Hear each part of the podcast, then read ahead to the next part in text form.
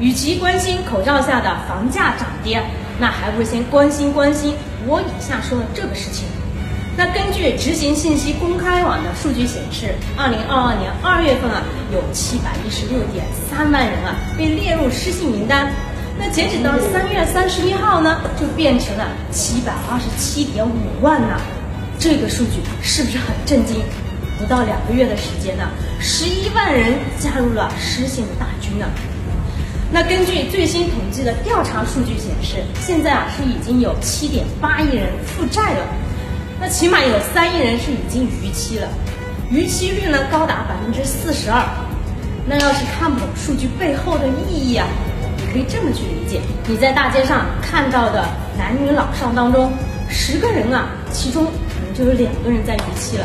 那两百个人里面啊，可能就已经有一个是列入了失信名单里面了。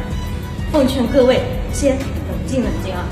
真要是还不起的时候啊，那是一分钱也不会少，一天也不会晚呐。